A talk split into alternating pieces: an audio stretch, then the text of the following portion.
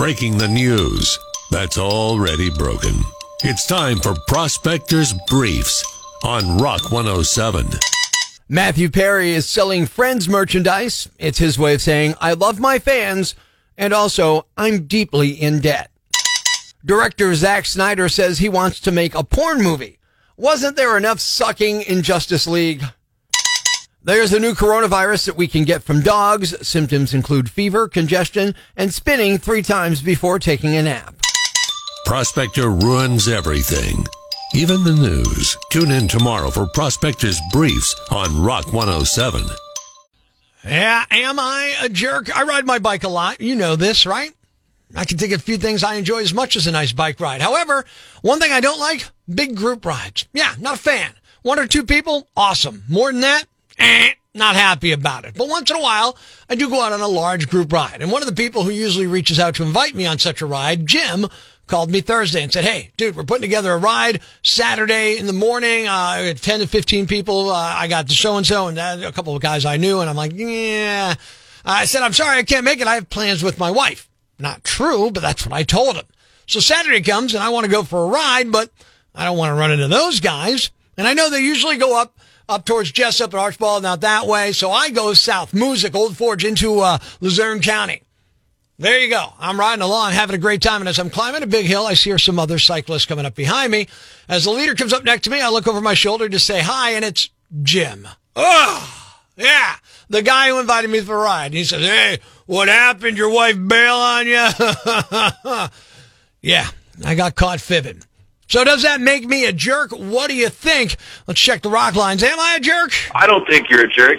Rock 107, am I a jerk? Hey, what's up, prospector? What's going on? What do you think? Am I a jerk? Absolutely not. Yeah, so far, two people are with me. Uh, KJ says, you know what? Yeah, on this one you are. You should have just said you're not a fan of group rides. Might have come off as a slight jerk then, but better to be upfront about it and honest than to get caught. Dan says, no, on the contrary, you were being courteous. It's apparent that you can't keep up with their pace, so you just weren't going to be their anchor anyway. Hey, I was going at a different pace that day. I could keep up. Well, most of the time. Open mic uh, from the Rock 107 app. Am I a jerk? Prospector, not a jerk at all. Yeah? I just Huh? want to make it quicker, right? Uh, yeah, I was just trying to make it quick and easy and not have to explain myself. Leonard says, You are because you lied. Why not be honest and tell Jim you don't want to ride in a large group? And Jane, nah, not a jerk. On the rock lines, Henry in West Wyoming. Dude, what do you think? Am I a jerk? that does not make you a jerk prospector. You have to live the life you want to live. And sometimes you get people from hanging on your bag, hounding you. You just tell them something to blow them off. If they don't like it, too bad, right? It's your life. So I wouldn't have been better off just being honest. Look, I don't want to go on a group ride. I don't like them. No, because they'll still be, come on, come on. You know how that is.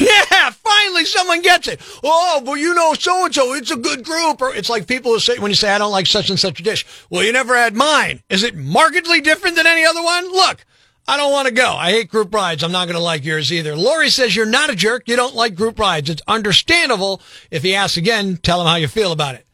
Why do I get the feeling he won't ask again? In the question today of am I a jerk for saying, oh, I got to make plans with the wife. I can't go on a group ride, then getting caught out riding my bike the next day anyway. The answer is surprisingly no. I am not a jerk. Life's pretty tough right now. There's plenty of bad news, but it's not all bad.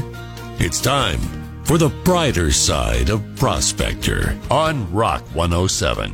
A nine year old kid in Indiana found an envelope filled with $5,000 under the floor mat in his family's SUV that they bought in September. And he and his dad got it back to the previous owners. They lost it on a road trip back in 2019 and had no idea where it went.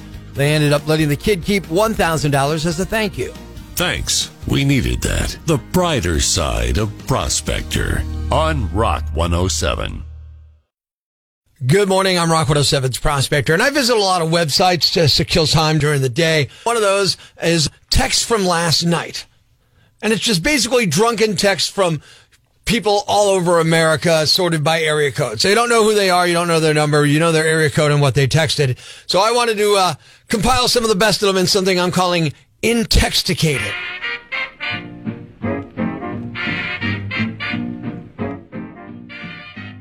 From the 631, I can't believe you stuck your thing in crazy. Area code 785. She's the kind of moron whose face I want to put on a t-shirt just so I can go outside and burn it. And from the 843, happy early Father's Day. Reply from area code 829. I'm not a father from the 843. About that. Dot, dot, dot. Proof that booze and cell phones don't mix. Intexticated on Rock 107. Area code 870. I had to remind myself that killing him is not a good career move. Again. From the 317. Let me call you later. I'm lining up some office man meat now that work at home is ending. And area code 314. So I went on a date with this girl. And who's our waitress?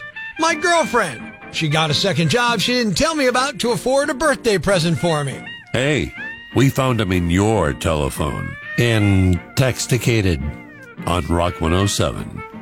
From the 815. My dad just invited me to smoke a blunt with him. Parent child bonding at its finest and highest. Area code 705. It wasn't actually the first time I just met a guy who went down on me in the backseat of a car at a Starbucks parking lot in the middle of the day. And from the 308. I just walked in on my mom and dad. And it wasn't my dad. We told you not to hit send. Now the whole world is laughing at you. Intexticated on Rock 107. What's a yam bag? A fool, an idiot, a blockhead, a dunce, or an ignoramus. You know, a dullard, simpleton, or a clot, nitwit, dipstick, pea-brain, mouth breather, or cretin. It's now time to announce the winner of Prospector's Yam Bag of the Day, as decided by you at rock107.com.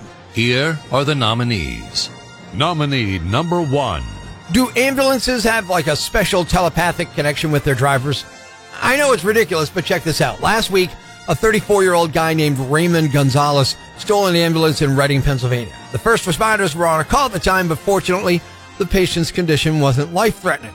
Raymond drove the ambulance about 45 minutes south, where he was spotted by the same paramedic who normally drives that ambulance. He was off duty at the time and was just out riding his motorcycle. He called police to tip him off. They eventually caught Raymond, although he crashed into a tractor trailer before they could stop him. No one was hurt, but the ambulance was banged up. Nominee number two. There will always be people who try to game the system for a handout, but this guy is pretty brazen.